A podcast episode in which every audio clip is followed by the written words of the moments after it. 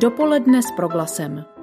Zajímaví hosté, podnětné rozhovory, duchovní útěcha, ale i čas pro oddechnutí a úsměv. Začíná pořád dopoledne s proglasem jeho dnešním vydáním vás provede Ondřej Havlíček. Je pondělí s datem 15. června a toto datum se připomíná jako Světový den proti násilí na seniorech. Budeme se mu v úvodu věnovat s našimi hosty. O své zkušenosti se s námi podělí Jiří Kotala, který se věnuje nejstarší generaci v ohrožení a mluvit budeme i se socioložkou Lucí Vidovičovou. Výbor dobré vůle nadace Olgy Havlové dnes večer předá cenu Olgy Havlové jednomu výjimečnému člověku. Spojíme se proto s ředitelkou výboru Monikou Grancha a zeptáme se na podrobnosti. No a závěr pořadu bude patřit zpěvačce Ridině Ahmedové, která dnes v rámci netradiční hry rozespívá Prahu v ulicích. Přeji všem dobrý poslech.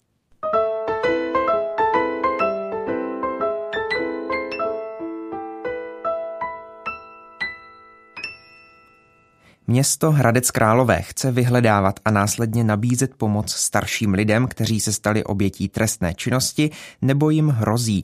Pomoci k tomu má projekt nazvaný Individuální práce s ohroženými seniory, který magistrát města, uskutečňuje s podporou ministerstva vnitra.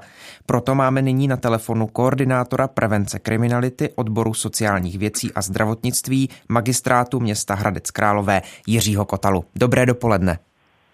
Dobré dopoledne.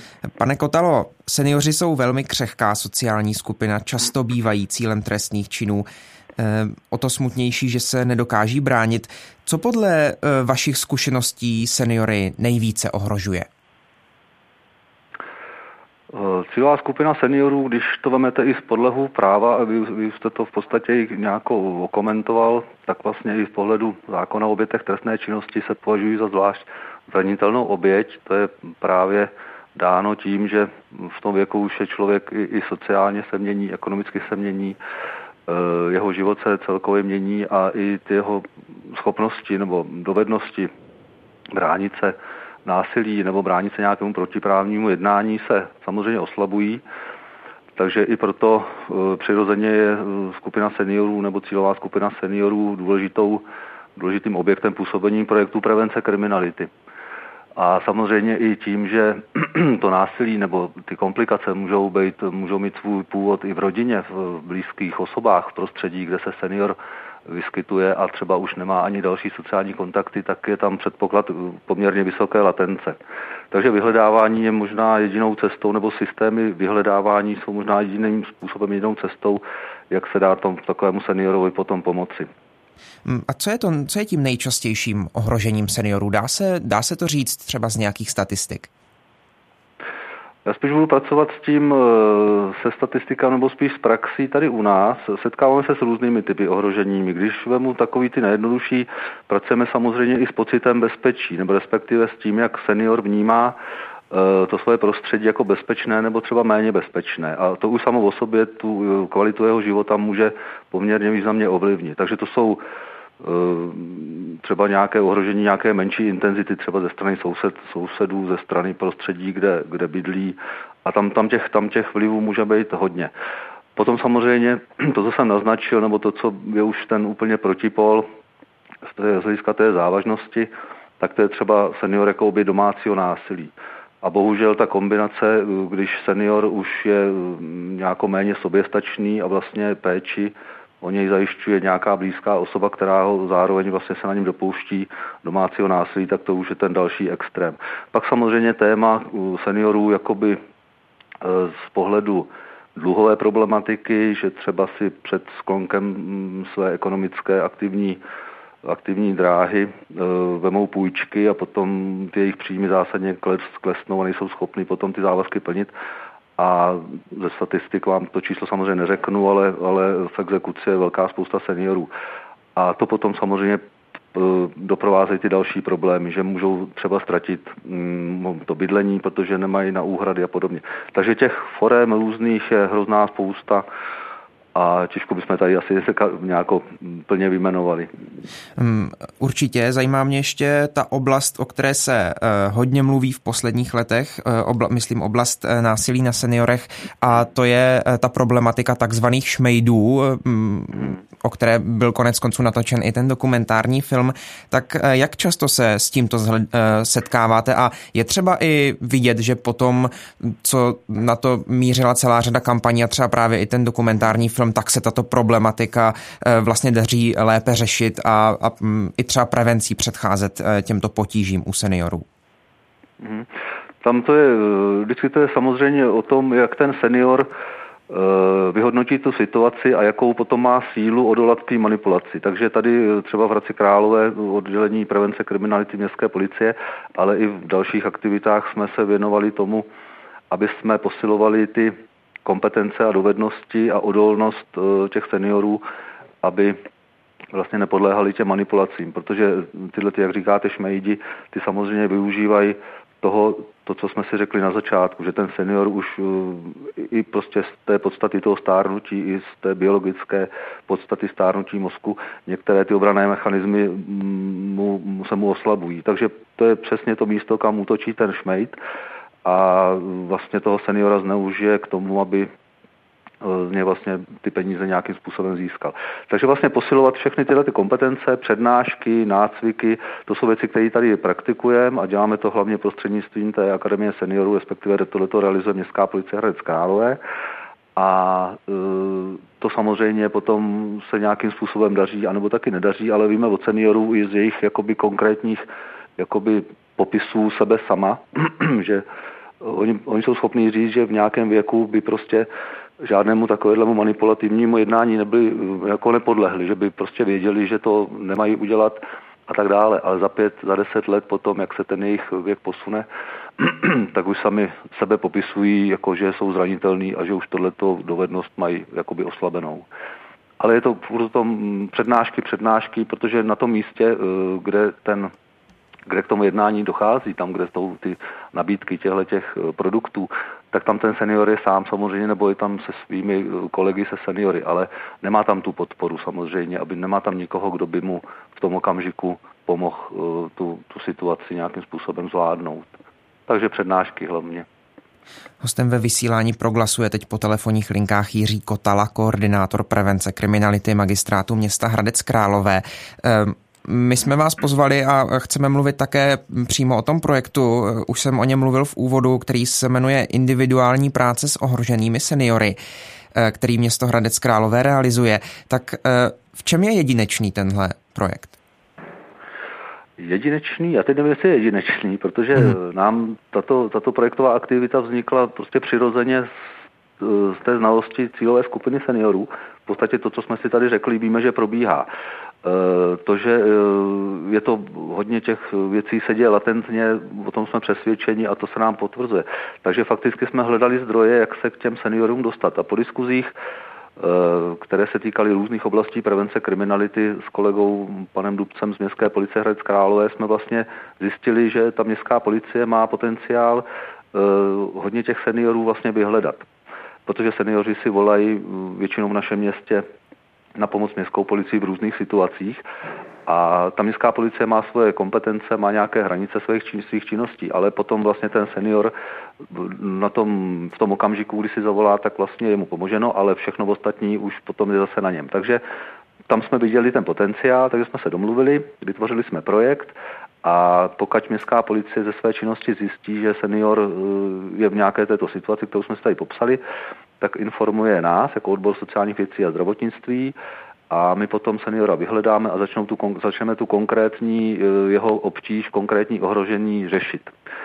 Když ten projekt začal, tak to bylo v podstatě eh, oblast prevence kriminality bez nějakých velkých provazeb, ale tam jsme si ověřili, že všechno to, co ty seniori potřebují, je vlastně téma sociální práce obce podle zákona o sociálních službách. Takže teďka každý ten vyhledaný senior je eh, osloven sociální pracovníci z mého oddělení a ta vlastně používá různé metody sociální práce, aby mu poskytla pomoc a podporu při řešení toho jeho problému. A těch variant samozřejmě se odvíjí od toho, co ten senior konkrétně potřebuje. Pokud byste mohl pro posluchače přiblížit, eh, jaké jsou třeba, pokud můžete jmenovat aspoň dvě, tři eh, metody sociální práce se seniory právě k vyřešení té situace? Hmm.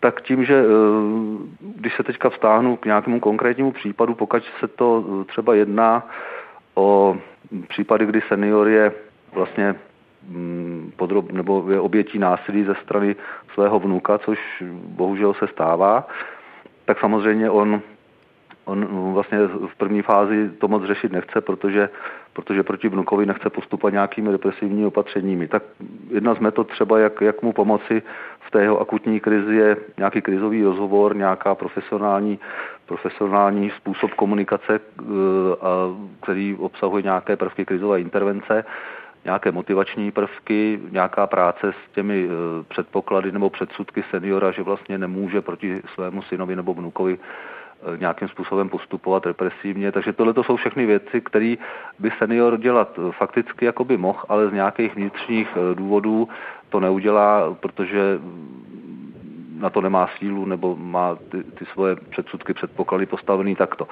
Takže fakticky pokud se mu je, je potřeba pomoct, tak se musí opravdu ten jeho přístup změnit těma těma metodama. Pak samozřejmě, když to je třeba nějaký komplikace typu domácího násilí v systému, kde e, i ty blízké osoby o toho seniora pečují, tak pak e, můžeme použít metodu třeba mediace a prostřednictvím mediace vytvořit možnosti, no pomoci vytvořit možnosti, aby v tom rodinném prostředí se obě dvě ty strany, jak ten senior, tak i ten jeho blízký, který o něj pečuje, cítili dobře a bezpečně. Tak asi tak zhruba bych to popsal, nějaký základní věci. Rozumím. E, poslední otázka. E, váš projekt běží už e, řadu let. Dá se už v tuto chvíli zhodnotit, jak se podařil, jak se daří? Je to úspěšný projekt? Určitě. My jsme, abych ten časový, tu linii, my jsme ho začali realizovat v roce 2011 jako čistokrevný projekt prevence kriminality ale tím, že i město, nebo se změnily různé legislativní procesy a od roku 2013 město vykonává sociální práci podle zákona o sociálních službách, tak fakticky se z toho stalo téma vyhledávání ohrožených seniorů jako jedna z metod e, sociální práce, což se e, jmenuje depistáž. Takže vlastně my Tohleto, tento projekt není jediným depistážním systémem, jakým způsobem se dostáváme k těm ohroženým seniorům. My máme ještě další různé zdroje, včetně eh, třeba informací od pečovatelských služeb a, a podobně. Prostě snažíme se vytvořit systémy si tam, kde se nějaká organizace nebo nějaký jednotlivci setkávají se seniory, tak aby nám byli schopni předávat informace o tom, že v tom životě seniora nějaký ohrožení. Takže tenhle ten, tenhle ten projekt vlastně začal nějakou jednu formu spolupráce, který se postupně rozšířil na další, další formy. Tenhle ten projekt funguje tak, jak jsme si ho popsali, je velice úspěšný. My za ten rok ze strany městské policie máme informace třeba o 50, možná i víc seniorech, se kterými potom těma metodama sociální práce jim poskytujeme pomoc a podporu a snažíme se ty jejich komplikace životní řešit. Říká říká Jiří Kotala, koordinátor prevence kriminality odboru sociálních věcí a zdravotnictví magistrátu města Hradec Králové. Pane Kotalo, díky moc za váš čas a hezký den. Naslyšenou. Děkuji vám, hezký den. Dopoledne s proglasem. Do budoucna polepšíme a budeme méně sobecký, méně... Já si myslím, že možná nám pomůže toto těžké období v tom, že začneme... se v modlitbě o hlubší spojení s Bohem. Od pondělí do pátku zajímaví hosté, podnětné rozhovory, duchovní útěcha, aktuální informace, ale třeba i čas pro oddechnutí a úsměv. Každý všední den mezi devátou a desátou. Jsme v tom s vámi už 25 let. Posloucháte dopoledne s proglasem. Vaším průvodcem je dnes Ondřej Havlíček. Omlouváme se za eh, malé technické nedostatky a potíže. Nyní už bychom měli být ve spojení se socioložkou Lucí Vidovičovou. Dobré dopoledne, slyšíme se? Dobré dopoledne z Brna, ano. Stáří, kterému se dnes věnujeme v první polovině eh, dopoledne s proglasem si každý představuje po svém. Někdo se vidí na zahrádce, jiný se těší na cestování, pro dalšího jsou smyslem stáří chvíle strávené s vnoučaty. Bez výjimky si však přejeme, abychom byli zdraví a schopni se o sebe postarat. Jsou však mezi námi lidé, které život zavedl zcela jinam. Své stáří totiž tráví za zdmi věznic. I proto se kolektiv autorů rozhodl tuto situaci zmapovat o stárnutí ve vězení, sondě do problematiky starších odsouzených, teď budeme mluvit právě s jednou z autorek studie Lucí Vidovičovou, socioložkou a výzkumnou pracovnicí, která se dlouhodobě věnuje problematice seniorů. Paní doktorko, Proč jste se rozhodli tento výzkum realizovat? Jak již nepochybně zaznělo, tak Česká republika stárne, to znamená, zvyšuje se jak počet seniorů v naší společnosti, tak vlastně podíl na té populaci a máme i vyšší průměrný věk. A jak jste velmi správně předeslal, tak vlastně ta skupina je velmi jako různobarevná, heterogenní a jsou v ní různé vlastně podskupiny, které někdy bývají obtížně definovatelné. Často používáme ten věk, ale je to vždycky otázka, jak jste řekl, jak se kdo cítí. A právě do té různobarevnosti patří i to, že mezi seniori, seniory jsou jak nejbohatší lidé světa, tak tam patří i ta skupina vlastně osob, které právě se dostali nějakým způsobem do vězení a buď to jsou tam poprvé eh, právě v tom vyšším věku, anebo jsou to lidé, kteří vlastně třeba mají dlouhé tresty a eh, v tom vězení vlastně jakoby zestárnou. Eh, takže ta, ta motiv vlastně byl podívat se na tu různorodost toho stárnutí z pohledu osob, které na tom neměly v životě vždycky třeba štěstí a nějakým způsobem vlastně musí to své stárnutí prožívat za zdmi věznice. Zároveň je to fenomén, který, který se za, za věznice velmi zintenzivňuje, protože podíl těch seniorů ve vězení jenom za posledních vlastně deset let ze 14 to byl.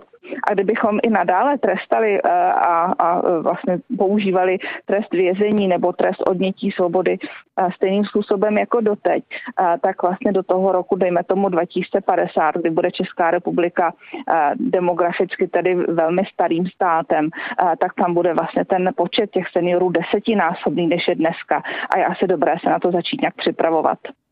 Ehm, my v úvodu té vaší studie čteme tři cíle. Ten první je studie mapování potřeb a pojetí stárnutí u osob ve výkonu trestu. O tom jste už trochu mluvila. Druhým cílem je potom otevření tématu stárnutí ve vězení pro mezioborovou spolupráci a třetím potom realizace intervence s konkrétními osobami ve výkonu trestu. Ehm, tak pojďme se na ty cíle podívat ehm, po pořadě. Jaké jsou potřeby a pojetí stárnutí u vězňů? Liší se to třeba v závislosti na pohlaví? Určitě a ještě možná můžeme začít vůbec s tím obecným věkem, protože uh, takhle jako venku vlastně za seniory uh, velmi hrubě tady používáme věk 60-65+. Plus. V kontextu toho vězení už to ale je uh, vlastně i zahraniční literatura, někdy počítá s věkem 45, nebo my jsme pracovali s věkem 50+. Plus, protože jednak ten životní styl, který bohužel často bývá spojen s tím, že se do vězení dostanete, tak vlastně nebývá příliš zdravý, prospěšný a potom i samotný jako život eh, v rámci té věznice eh, je velmi stresující, takže eh, tam dochází k tomu stárnutí vlastně podstatně rychleji a počítáme tady i s tímto relativně mladším věkem. A podstatné je říct, že samotná vězeňská služba si je vlastně vědomá tady tohoto fenoménu a v rámci koncepce tedy přípravy jako nové koncepce vězeňství vlastně počítá s tím, že by nějakým způsobem se tomu tématu měla začít věnovat, protože samozřejmě jsme jim jako nepřinesli úplně nové téma. Nicméně eh, na druhou stranu ty, ty možnosti, které právě třeba vězeňská služba má se věnovat eh, speciálně těmhletěm, eh, těmhletěm odsouzeným ve vyšším věku, jsou zatím omezené a my velmi vítáme vlastně tu jejich snahu začít, začít s tím něco dělat a vlastně tímto chci poděkovat za tu možnost vůbec tu studii, studii realizovat. Zajímá mě, proč jsou v této chvíli ty eh, možnosti vězeňské služby omezené. Je to z důvodu třeba zatím nízkého počtu lidí v tom seniorském věku v našich věznicích, nebo to téma nikdo zatím nevznesla, nebo jsou to třeba vůbec podmínky nastavené ze strany eh, státu eh, k vězeňské službě, myslím třeba finanční podmínky? Oni, oni ty důvody jsou velmi uh, kombinované, patří k tomu i vlastně ty, ty, ta finanční omezení, patří k tomu z velké míry i kapacitní omezení, protože už v současné době uh, liší se to věznice od věznice, ale ta uh, kapacita je naplněná asi na nějakých 104% podle vlastně statistik, které věznická služba publikuje. Takže ty možnosti vycházet vstříc individuálním potřebám různých odsouzených, které právě třeba s tím stárnutím některé se výrazněji podtrhují, tak je prostě velmi omezená. Ale patří k tomu i to, čemu říkáme odborně ageismus. A je to takové, vlastně někdy se to zjednodušuje, mě charakterizuje jako věková diskriminace, to, že vás se k vám někdo chová hůře a někdy třeba i lépe, jenom protože jste v určitém věku. Ale je, zatím taková hlubší filozofie, kdy my máme tendenci vlastně stáří jako nevidět, neřešit. A i když je to samozřejmě téma, jak jsem říkala, pro tu novou vězeňskou koncepci, uh, tak v té každodennosti uh, to není vždycky na pořadu dne, abych tak řekla. Ale musím, eh, není to jenom otázka těch struktur, ale i toho, co vlastně se děje eh, i mezi vězni samotnými, protože eh, třeba konkrétně třeba mužské věznice jsou samozřejmě takové specifické prostředí, kde existuje určitá hierarchie, kde musíte nějakým způsobem si, když to řeknu, zachovávat tvář a ukazovat jakékoliv slabosti, třeba tím, že jste starší nebo že vás bolej víc kolena, může být samozřejmě určitá nevýhoda. Takže to téma je jakoby neviditelné z mnoha různých důvodů, ale na druhou stranu eh, ty, ty potřeby eh, těch osob, eh, které jsou ve vyšším věku a, a musí jej trávit tedy v trestu odnětí svobody, tak samozřejmě jsou specifické a vyžadují nějaké, nějaké minimálně podporu, ne přímo, přímo úpravy. Hostem v dopolední s proglasem je teď socioložka Lucie Vidovičová, se kterou otevíráme problém seniorů ve výkonu trestu. Ehm, my jsme mluvili už o jednom z těch cílů vaší studie, eh, ty dva další se omlouvám, teď eh, z časových důvodů přeskočíme, zajímá mě totiž eh, ještě jiná věc. V závěru té vaší studie se mimo jiné píše, budu citovat, jestliže jedince uměle uzavřeme do podmínek, kdy nemá žádnou možnost přijímání pozitivních hodnot, pozitivních postojů, ale zejména kontakt s pozitivně laděným chováním, nemá nejmenší šance na pozitivní změny. Eh, tak mě zajímá, jaká je situace v českých věznicích. Mají v nich seniori a vězni obecně možnost eh, přijímat ty pozitivní hodnoty a tím pádem tedy mají šanci na pozitivní změny? Já musím takto předeslat eh, před závorku to, že samozřejmě ten vzorek, se kterými jsme eh, byli schopni mluvit, nemůže úplně vypovídat za eh, všechny české vězně a dokonce ani za všechny seniorské vězně. To tedy jakýsi vzorek. Ale ty zase ta snaha vězeňské služby je vlastně i otvírat brány věznic a přivádět možnosti jako třeba právě, protože projekt je spoluprací mezi Českou společností pro gerontologii a mezi Mezinárodním vězeňským společenstvím, které právě má různé programy, kde se snaží tu pozitivitu, eh, tolikrát zmiňovanou, anebo i normalitu, prostě ten svět zvenku eh, přinášet dovnitř. A vlastně eh, ty intervence ukázaly, že skutečně ta možnost vlastně setkat se s někým zvenku a právě to, že to třeba není rodina, že jsou to jakési kvazi přátelské vztahy, že je tam jsou vnášena i ty spirituální témata, že to je velmi takové jako světlo vlastně do toho dne nebo měsíce těch odsouzených. A že je to velmi důležité, protože to vlastně uchovává nějak tou, tou nit nebo to spojení s tím světem venku, protože zejména potom v tom vyšším věku, když a ještě pokud třeba máte další trest a vyjdete ven a nebyly tam žádné tyhle ty jako napojení na svět venku, tak je to velký náraz do té reality.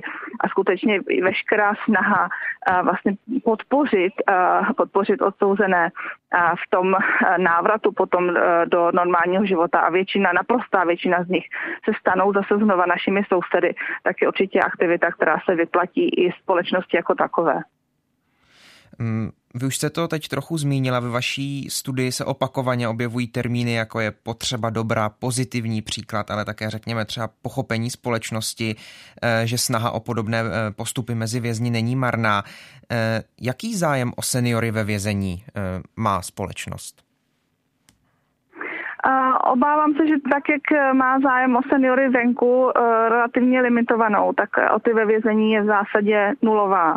Ehm, ta, ne, jako mám pocit, že skutečně tahle ta naše studie v českém kontextu je poměrně ojedinělá, přesto říkám, že to eh, téma jako tu už nějakou dobu je a, a má rostoucí tendenci, ale zatím jsme nezaznamenali, že by se tomu eh, věnovala nějaký, nějaká větší pozornost.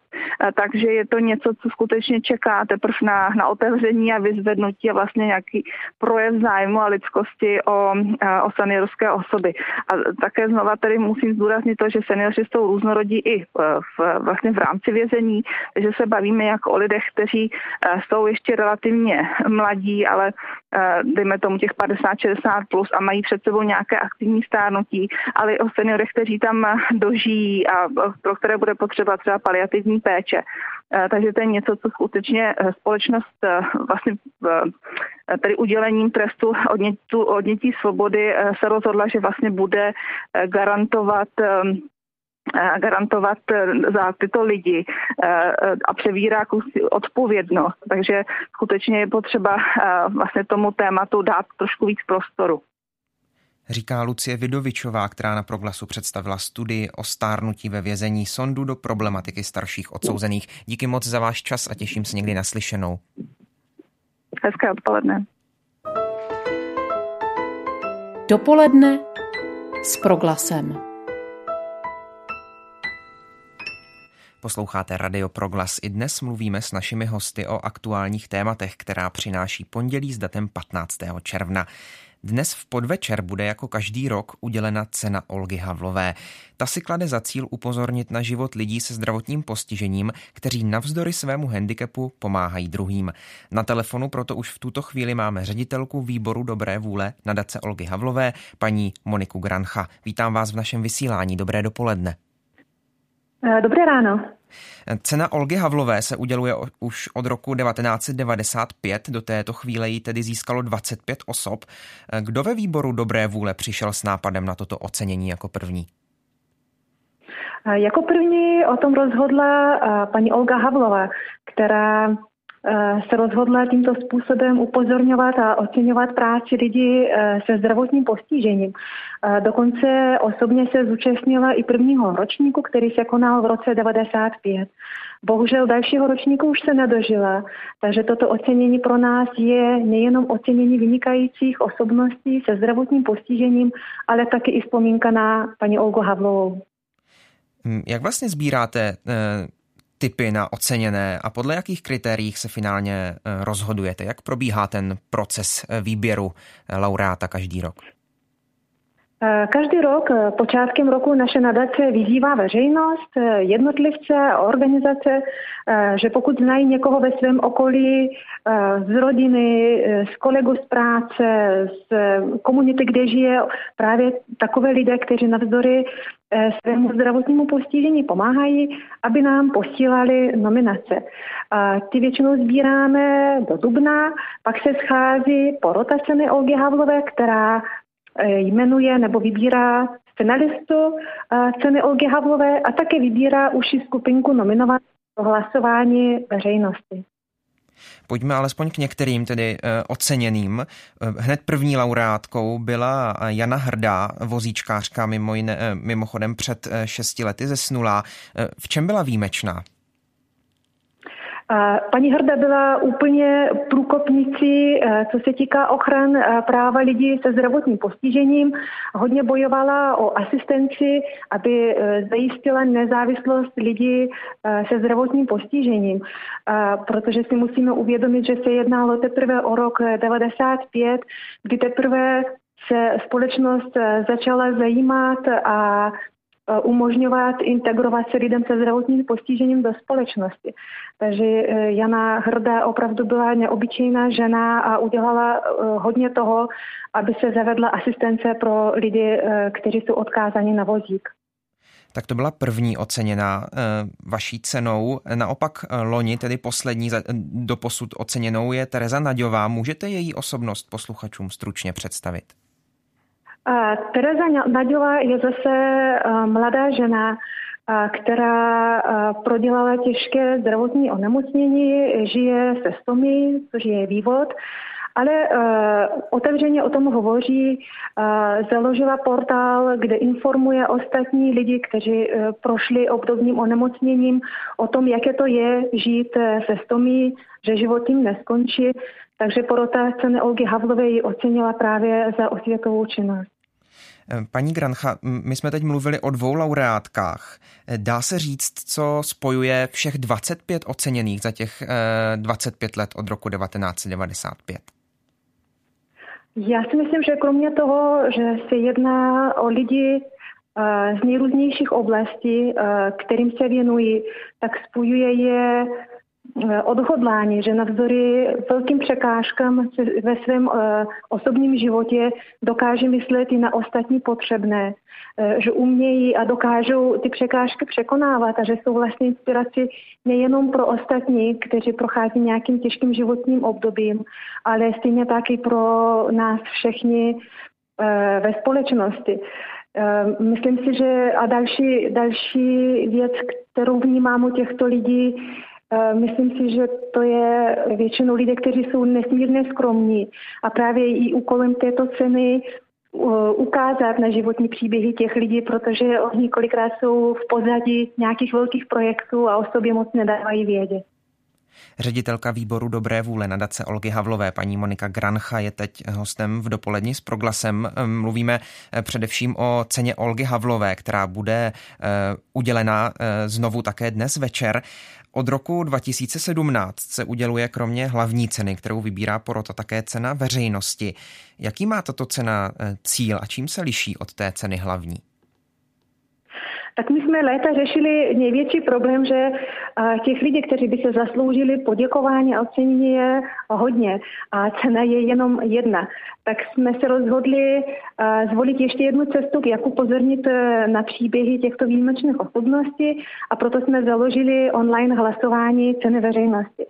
E, tímto způsobem se dostává do povědomí veřejnosti i další příběhy, protože my samozřejmě sdílíme tuto informaci, sdílí tu informaci organizace, které mají svoje nominanty mezi ty, co, o kterých je hlasováno.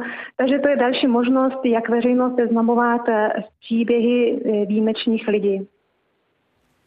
Mm, vaše nadace, kterou vedete, nese v názvu jméno Olgy Havlové. Eh, to samozřejmě mm, zároveň sebou nese taky jisté závazky. Co dnes 30 eh, let po vzniku eh, vaší organizace, vaší nadace, zůstává z odkazu Olgy Havlové nejvíce inspirativní? Já musím říct, že pro nás je velmi překvapující, jak Olga Havlová byla prozírává a naformulovala naše poslání takovým způsobem, že v podstatě je stále aktuální. A to, že naše nadace má ve svém výjimku vloženo, že musíme reagovat na aktuální potřeby ve společnosti, že musíme podávat ruku tam, kde stát zapomíná na nějakou oblast, na nějaké konkrétní lidi.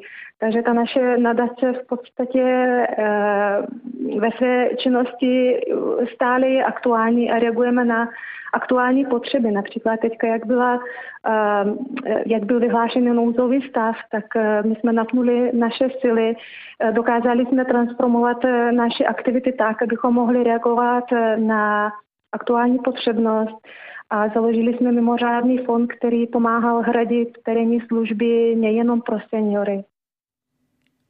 Paní Grancha, poslední otázka. Musím to zkusit. Eh, jméno letošního laureáta nám asi neprozradíte do vysílání. to bohužel nemůžeme. Opravdu eh, jméno laureáty jak ceny Olgy Havlové, tak i eh, toho, kdo je laureátem ceny veřejnosti, zazní až odpoledne na slavnostní vyhlášení ceny Olgy Havlové.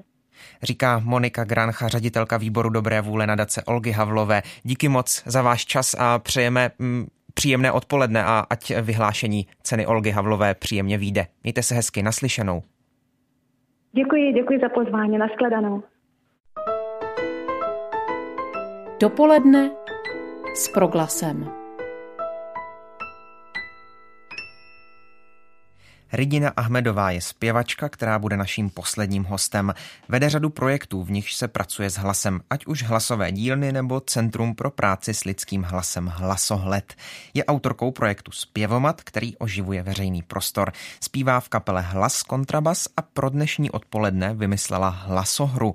Procházku po Praze, při níž na Pražany bude čekat nejedno překvapení. Ridina Ahmedová je s námi na telefonu. Jsem rád, že jste přijala naše pozvání. Dobré dopoledne. Dobré dopoledne. Tak eh, já pracuji v rádiu jako moderátor, vy jste zpěvačka, oba jdeme se svými hlasy takzvaně z kůží na trh. Co podle vás o člověku vypovídá jeho hlas? tak já vlastně nejsem žádná vědkyně, můžu mluvit jenom ze své vlastní zkušenosti, tak jak pracuji a co vlastně pozoruju, že se děje. Mám pocit, že hlas je vlastně velmi autentickým oknem do duše. Říká se, že to jsou oči, ale myslím si, že hlas vůbec nezaostává. A myslím si, že to je hodně tím, že vlastně tímto o zevnějšek pečujeme, hodně nám záleží na tom, jak vypadáme, jak je to hodně, hodně si hrát s účesem a, a s, s make-upem a se spoustu dalších věcí, ať už jsme muž nebo žena. Snažíme se vypadat, tak, ten, tak vlastně kultivujeme ten zevnějšek, takže ten je vlastně stylizovaný. to hlas, na ten jakoby neklademe tolik, tolik e, jakoby ne, nevěnujeme mu tolik pozornosti a o to je autentičtější. Protože je vlastně nekut, není tak kultivovaný, není tak uh, o, o, opečovávaný, tak vlastně pravdivější. Takže já si osobně myslím, že z hlasu to známe opravdu hodně. Není to o tom, že bychom si řekli, hm, ten člověk musí mluvit vysoko, eh, tak to znamená to a to. Je to spíš nějaký jako tok informací, pocitů, který získáváme, když toho člověka slyšíme a z toho si můžeme dělat nějaký obrázek o tom, eh, jak na nás vlastně působí. Je to autentický zdroj vlastně nějak, nějakých informací, myslím jak do hlasu Reginy Ahmedové zasáhlo to, eh, že váš tatínek je ze Súdánu a narodila jste se přitom v Praze, pak jste ale deset let žila v Alžíru, tak eh, změní takováto zkušenost nebo mění takováto zkušenost lidský hlas a, a zapíše se do něj nějak? Eh, to je velmi těžko jako uh, ověřitelné, protože kdybych měla dvojče, jestli by vyrostlo v Čechách, tak bychom mohli pozorovat rozdíly mezi námi. Že já jsem prošla nějakou životní zkušeností a myslím si, že to platí u všech, že procházíme nějakýma okolnostma, které nás vytvářejí a ve to, co jsme, je vlastně důsledek spousty, spousty vlivů, který se sčítají. Takže já nedokážu říct, jaká bych byla, kdybych žila tady, kdyby můj táta byl běloch, eh, který se narodil v Praze a vyrostl vlastně v malé rodině, táta měl sourozenců. Je to spoustu věcí, které vlastně hrají roli ale uh, myslím si, že, potři- že vlastně, když takhle to zkoumám, trošku se nad sebou zamýšlím, tak mám pocit, že uh, můj, mám velkou potřebu třeba potkávat se s hodně lidmi. Mám pocit, že ten život, jak se žije v Evropě, je pro mě osobně trošku takový atomizovaný, ty rodiny jsou, hm, ne, neplatí to vždycky, ale hodně, hodně to funguje, myslím si tak, že ty rodiny malý žijí spolu, ale méně se lidi setkávají jako ve větším počtu, nebo nežije se moc na ulici, je to všechno taky uzavřený, už odpovídá tomu, že to je samozřejmě docela zima, není to jako prostě někde na A tohle jsou věci, které mě trošku jako nevyhovují. A myslím si, že většina těch aktivit, včetně dnešní hlasohry, eh, vlastně jako vedlejší účinek vedle toho, že to je o muzice, tak, eh, tak vede k tomu, že ty lidi se můžou víc potkat. A když to takhle, jakoby, když trochu se na sebe dělá tak si říkám, odkud tahle ta potřeba moje přichází a možná, možná je to z toho jihu, ale to, jestli, jako, vlastně si myslím, že to není úplně podstatné. Prostě každý jsme, jak jsme, můžeme být vděční za to, co bylo, protože nás to udělalo tak, jak jsme a prostě s tím nějak dál. Naším hostem v dopoledním vysílání Proglasu je teď zpěvačka a hlasová lektorka Regina Ahmedová. Dnes proběhne v pražských ulicích projekt, který vypořádáte, Hlasohra. Tak eh, o co v něm půjde? No, Hlasohra vznikla vlastně jako taková reakce na karanténu. My jsme každý rok dělali eh, zpěvomat, vy jste ten zpěvomat zmínil. Eh, zpěvomat vlastně je taková veliká veliká uh, akce po Praze, nebo už byla i v jiných městech, byla v Tišňově, tam u vás u Brna, uh, byla uh, v, v Pardubicích a, a, a tak dál. A to je akce, kde, do kterých se zapojí vlastně třeba přes 100 lidí v Praze, kdy zpívají na různých místech a vlastně kdokoliv, kdo jde okolo, si může sednout do kruhu zpívajících a nechat si zadarmo na přání zaspívat. Bývá to hodně vlastně, když řekla jsem, silný zážitek, jak pro ty chodce, tak pro ty zpěváky, kteří jsou amatéři a třeba je často překvapí, že jejich zpěv, který považují za nedokonalý, za neumělý, může opravdu někoho potěšit a obdarovat. Tak to je zpěvovat. Ale ten letos nemohl být, protože uh, prostě situace se okolo, okolo uh, epidemie to nedovolila. A tak jsem přemýšlela, co s tím, protože vlastně si ty lidi, kteří jsou zvyklí už ten zpěvovat v koná, tak už si obdížali, co teda bude. Uh, my jsme to původně chtěli úplně odpískat, nechat zpěvovat na podzim, doufáme, že to bude ale vlastně jak se ozývali, tak jsem si říkala, že, vlastně i, tu, i, i, cel, i celou tu situaci okolo koronaviru beru jako výzvu zkusit si něco nového, uh, jít novou cestou nějakou. mnoho ohledech. A tak, tak jsme vlastně vymysleli zpěvohru, eh, pardon, hlasohru. Hlasohra eh, je vlastně komornější akce, nepotká se u ní tolik lidí a v podstatě ten, kdo se přihlásil předem, tak ho čeká taková procházka, taková bojovka je to trochu.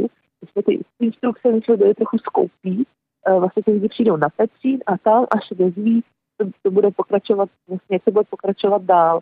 Ale v zásadě budou vlastně tak budou po trojicích takovýma jako uh, hezkýma místama, parkama, zelení trošku, tam se dostanou na další stanoviště, cestou mají plnit různý úkoly, které se týkají zpěvu, budou spolu mluvit, budou sdílet vlastně různý čas, uh, jakou písničku si pamatuju jako první a tak dále. A pak až dojdou na finální stanoviště, kde si spolu, ale v parku zaspíváme takový kánon, který se mohli předem naučit. Doufám, že se naučili. Vlastně byla taková hodinová procházka městem, uh, přítomnosti dalších, věřím, že příjemných lidí a na konci se setkáme, ale v parku, takže na takových bezpečných vzdálenostech od sebe, ale tam si spolu zaspíváme. Pokud se nepletu, tak do, no, uh, pokud se nepletu, tak do hlasohry eh, je potřeba se zaregistrovat, ale mohou se nějak zapojit třeba i náhodní kolem jdoucí? Náhodní, my jsme uh, vlastně my jsme právě ne, nechtěli úplně uh, vlastně být kontaktní, takže tentokrát náhodní kolendoucí budou opravdu jenom vlastně moc, uh, moc pozorovat. Protože vlastně ve zpěvomatu je to tak, že náhodní kolendoucí se sadají do kruhu zpívajících a to nám jako z důvodu hygieny nepřišlo vhodný. Takže tentokrát, pokud kolendoucí budou odpoledne na kampě, tak, tak si určitě, určitě nepřehlídnou z kánon, který tam bude znít, tak tam prostě budou deky a taky jako lehký piknik distanční, tak tam určitě uh, usly, uslyší kolendoucí kánon uh, mnoha hlase. Ale jinak se může stát, když budete, když budete parky, Letepří nebo Vojanovi sady nebo Střelecký ostrov, tak uslyšíte skupinku, která si spolu zpívá. Takže kolem budou tak jako decentně uh, moc slyšet rozeznělou Prahu. Říká Regina Ahmedová. Mluvili jsme spolu teď o projektu nazvaný Hlasohra, který dnes odpoledne proběhne v pražských ulicích. Eh, díky moc za váš čas a přeji, ať dnešní odpoledne vyjde. Mějte se hezky naslyšenou. No moc, moc děkuju. Naschledanou. A tím pořad dopoledne s proglasem končí. Zítra v 9 dopoledne se na vás bude těšit Kateřina Rožová. Za kolegy, kteří dnešní vydání připravili, se loučí Ondřej Havlíček. Přeji dobré nakročení do dalšího červnového týdne, třeba ve společnosti Rádia Proglas. Naslyšenou. Dopoledne s proglasem. Každý všední den mezi devátou a desátou jsme v tom s vámi už 25 let.